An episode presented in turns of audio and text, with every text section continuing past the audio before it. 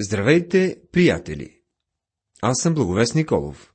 Чрез нашата програма за изучаване на Свещеното Писание, ние идваме при онези, които търсят не само да обогатят своите познания, но желаят да получат духовна храна за душите си.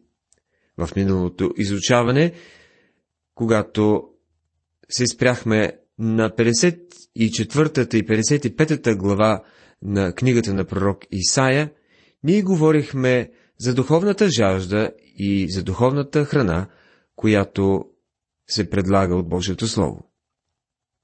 Тази вечер продължаваме петдесет и пета глава от стих шести нататък.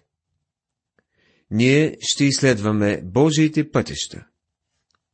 Чуйте шестия стих. Търсете Господа, докле може да се намери, призовавайте го, докато е близо. Божият път и пътят на човека са поставени в контраст и са показани в конфликт. Често отправеното възражение е, че това не е легитимен библейски призив, отнасящ се за днешното време, тъй като човекът не е призован да търси Бога, а, по- а по-скоро Бог търси човека. Това със сигурност е вярно, но независимо от това, този призив е за днешното време, тъй като тук е въвлечена човешката инициатива. Човешката отговорност не е отменена от суверенните цели и избора на Бога. Следователно, Господ Исус можеше да каже: «Всичко, което ми дава Отец, ще дойде при мене, и който дойде при мене, никак няма да го изпъдя». Евангелие от Йоанна, шеста глава, тридесет и седми стих.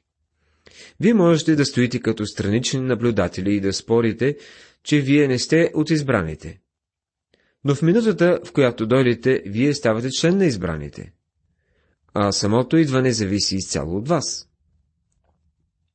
Нека остави нечестивият пътя си и неправедният помислите си, нека се обърне към Господа и Той ще се смили за него, и към нашия Бог, защото Той ще прощава щедро. петдесет и пета глава, седми стих. Проблемът, който имат хората днес, не е умствен. Вие може да кажете: имам големи интелектуални пречки, които трябва да преодолее преди да дойда при Христос. Но, приятелю, ако вие заявявате това, трябва да ви кажа, че нямате. Нямате никаква сериозна пречка. Единствената пречка, която имате, е грехът в живота ви, който вие не искате да изхвърлите оттам. Това е единственото нещо, което държи човека встрани от Бога. Нека остави нечестивият пътя си, и когато вие сторите това, тогава ще бъдете готови да се обърнете към него. Тогава започвате да ставате истински жадни. Сега Бог казва: защото моите помисли не са като вашите помисли, нито вашите пътища като моите пътища, казва Господ. Книгата на пророк Исаия, петдесет и пета глава, осми стих. Божиите пътища са различни от човешките пътища. Евангелието е Божият път. То не е направено от човек. Нито един човек не би могъл да го съчини. Защото ви известявам, братя, че проповядването, проповядваното от мене благовестие не е човешко, понеже аз нито от човек съм го приел, нито съм го научил от човек, но чрез откровение от Исуса Христа. Послание към галатяните, първа глава, единадесети и дванадесети стихове. Благовестието дойде от небето. То е Божието благовестие. Понеже, както небето е по-високо от земята, така и моите пътища са по-високи от вашите пътища, и моите помисли от вашите помисли. петдесет и пета глава, девети стих. Благовестието е могло да дойде само чрез откровение, тъй като човешкото мислене никога не следва пътя на изкуплението. Когато се разпространява благовестието, ударението пада върху точността, надежността и важността на Божието Слово.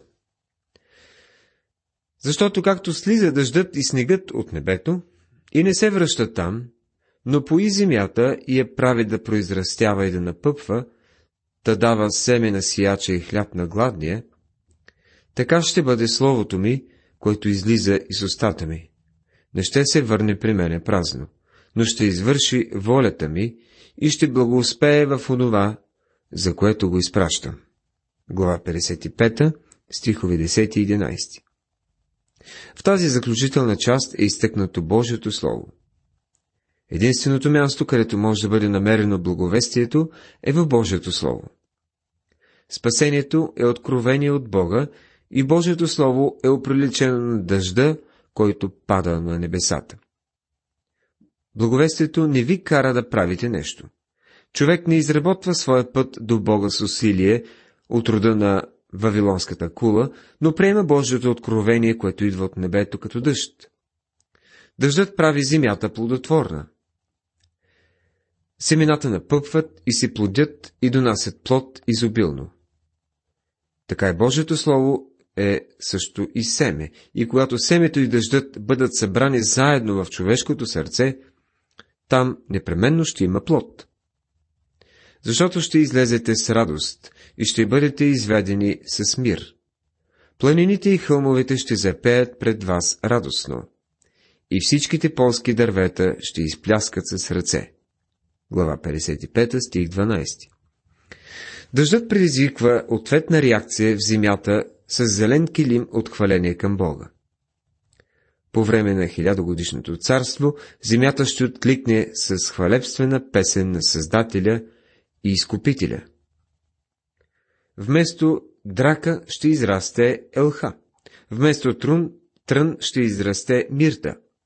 И това ще бъде на Господа за име, за вечно знамение, което няма да се изличи. Глава петдесет и пета, стих тринадесети. Проклятието на греха се изразява от драките и тръните. Когато Христос умря, Той не изкупи само грешниците, но изкупи и една проклета от греха земя. Сега преминаваме към глава петдесет и шеста. В нея са дадени някои основни особености на бъдещото царство. Главата пред нас следва определена нишка, която достига назад до превъзходната петдесет и трета глава, която ни казва за спасението на Господа, което е предложено на изгубеното човечество с жертвата на сина му на кръста. Сега пророк Исаия се завръща към нацията Израел и говори на собствения си народ. Това, което имаме в тази глава, не е отстъпление от връх Синай, както изглежда някои си мислят, но по-скоро е победен марш през триумфалната арка в милениума. Това е настъпление и то е логическо следствие от това, което го предшестваше. Това се отнася най-вече до Израел и излъчваше все по-разширяващ се периметър от облаги за света. Всичко това почива върху новия завет, който Бог направи с Израел. То ще бъде благословението за земята в бъдещето. По това време Моисеевият закон, който Господ Исус издигна в проповедта на планината до ента степен, ще бъде наложен по земята, защото Христос ще управлява. Ще бъде Неговата воля и Неговия закон. Ударението в тази глава е върху етиката, а не върху събитията. Ударението е върху практиката, не върху пророчеството. Целта на изучаването на пророчеството не е за да забавлява любопитните или да заинтригува интелигентните, но за да насърчи живеещите свято. Помнете, че апостол Йоан писа: „И всеки, който има тая надежда на Него, очиства себе си, както е Той чист.“ Първо послание на Йоанна, трета глава, трети стих. Изучаването на пророчеството ни дава пречистваща надежда. Сега Исаия гледа напред към хилядогодишното царство. Там Господ Исус управлява. Ние имаме Спасител, който ни спасява, но когато Той управлява на земята, вече няма да има отвличание на самолети, похищение, убийства или обири. Ние ще бъдем способни да се разхождаме във всяко едно място, където сега изглежда невъзможно. Земята ще бъде безопасно място в този ден. Това ще бъде прекрасно. Дадават ни се особености на бъдещото царство и от стих първи нататък се изказват така. Така казва Господ, пазете правосъдие и вършете правда, защото скоро ще дойде спасението от мене и правдата ми скоро ще се открие. Очевидно пророците очакваха идва създаването на царството да стане незабавно. Въпреки че те допуснаха вероятността да мине някое време преди това, те говориха за непосредственото бъдеще. Спасение тук в този стих е националното спасение на Израиля.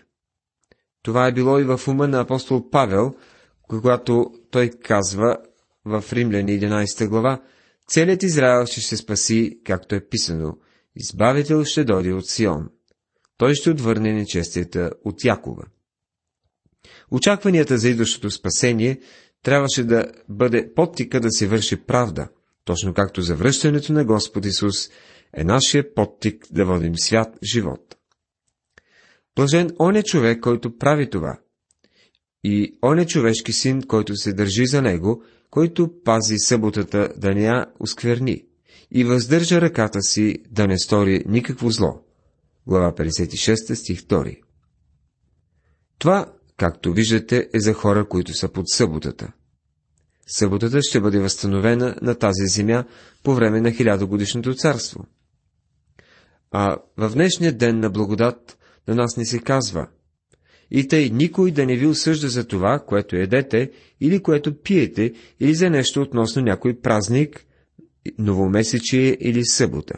Послание към колосяните, втора глава, шестнадесети стих. По тази причина вие и аз не сме под съботата, как, което би трябвало да бъде очевидно, но Бог възнамерява да я възстанови на земята, когато Христос управлява. А чужденецът, който се е прилепил към Господа, да ни говори, като каже: Господ съвсем ще ме отдели от людите си, нито да каже скопецът: ето, аз съм сухо дърво. петдесет и шеста глава, трети стих. Езичникът в този ден не трябва да се чувства като аутсайдер поради особеното споразумение между Бог и Израел. Напротив, той е поканен да пристъпи и сподели благословенията. Според Мойсеевия закон, един евнух не можеше да служи като свещеник. С други думи, един физически недък не ще възпре никого в бъдещия ден. Защото така казва Господ за скупците, които пазят съботите ми и избират каквото ми е угодно и държат здраво завета ми. На тях аз ще дам в дома си и вътре в стените си спомен и име по-добро от синове и дъщери. На тях ще дам вечно име, което няма да се заличи. петдесет и шеста глава, стихове четвърти и пети. Недъгавите, чужденците и изгнанниците са поканени да приемат милостивото предложение на Бога, положение, което е по-добро от това на син или дъщеря и сигурност, която е вечна. Това не е дадено от закона. Също и чужденците, които се прилепват към Господа, за да му служат, да обичат името на Господа и да бъдат негови слуги. Всеки от тях, който пази съботата, да я не оскверни и да държи завета ми. петдесет и шеста глава, шести стих. На чужденеца ще бъде дадено ново сърце, така че да може да обича Господа в този ден. И тях ще доведа в святия си хълм и ще ги зарадвам в моя молитвен дом. Всеизгаренията им и жертвите им ще бъдат благоугодни на олтара ми, защото домът ми ще се нарече молитвен дом на всичките племена. Глава петдесет и шеста, стих седми. Това е стихът, който Господ цитира, когато очисти храма за втори път. Първоначалното намерение на Бога бе храмът да е молитвен дом на всички хора, независимо от раса, език, класа или състояние. Той бе престанал да функционира като такъв от много време в деня на Христос. Така също и днешната църква е прекалено отдалечена от главната си цел, както бе и храма. Някои църкви са се превърнали в нещо като клубове, а други са като спомен от миналото. Господ Йова, който събира изгонените на Израиля, ето що казва: ще му събира още и други, освен своите му, които вече са събрани. петдесет и шеста глава, осми стих. Царството трябва да се разпространи по целия свят като обхват и ще включи членове от всяко семейство на човешката раса. Бог казва, че в този ден те ще излязат да събират още хора. Вярвам, че най-голямото време на обръщане към Христос ще бъде по време на хилядогодишното царство. Но има някои затруднения на сегашното царство, които се говори в следващите стихове.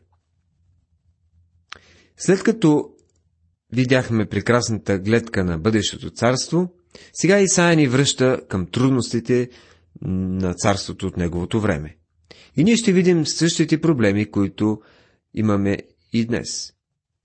Дойдете да ядете, вие всички полски животни, всички горски зверове. петдесет и шеста глава, девети стих. Нашето внимание е преместено от възвишеното съзерцание на славното бъдещо царство върху жалкото положение на тогава съществуващото царство.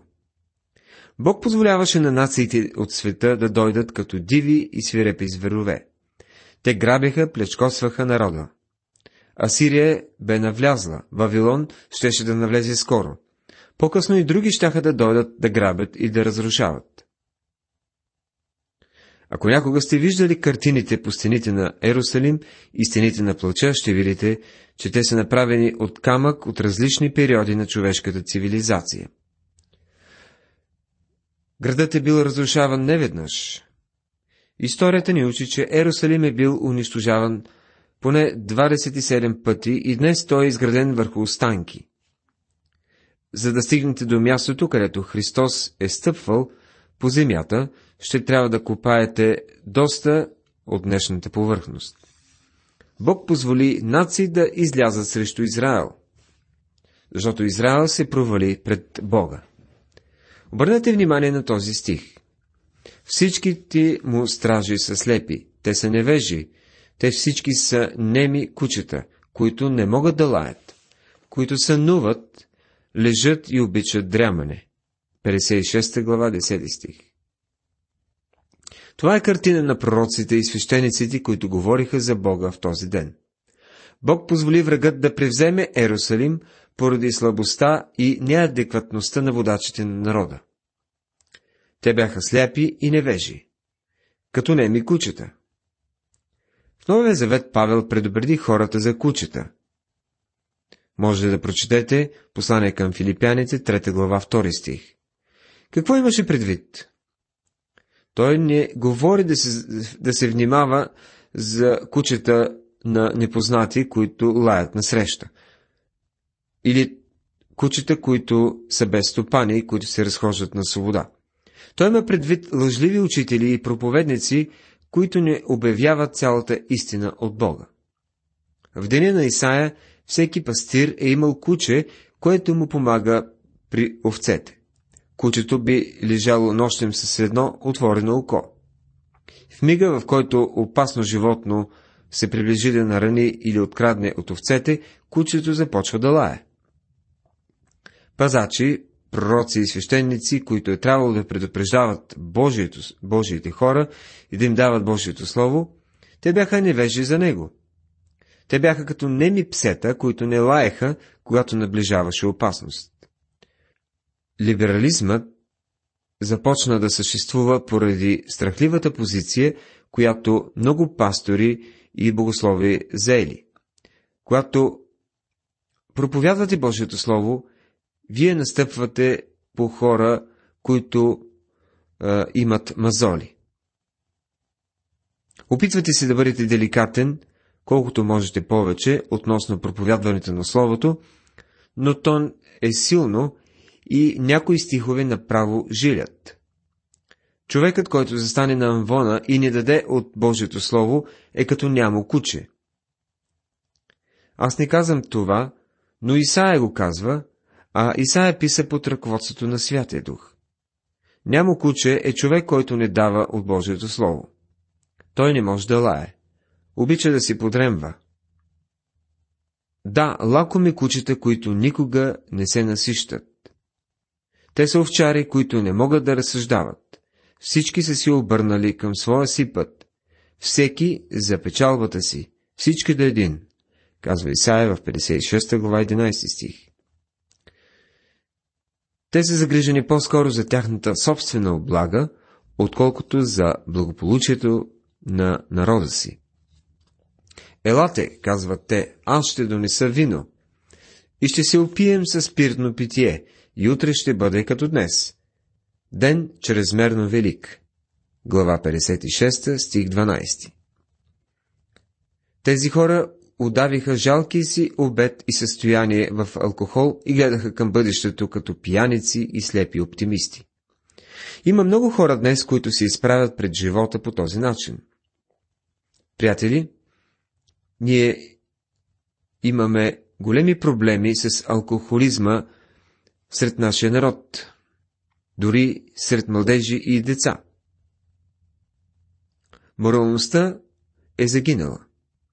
Много християни не искат и да чуят за това и предпочитат да се затварят в себе си и да затварят църковните врати.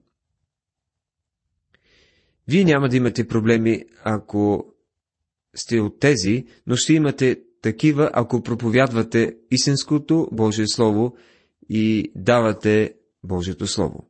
Исаия го е казал така, както е, и ние възнамеряваме да постъпваме като него. Уважаеми приятели, толкова за тази вечер. Порцията от духовна храна бе осигурена от петдесет и пета и петдесет и шеста глави на книгата на пророк Исаия и се надявам тя да ви е харесала. Менюто включваше поучение върху Божиите пътища и върху Божието царство. В следващото предаване ще изучаваме глава петдесет и седма. Бог да ви благослови!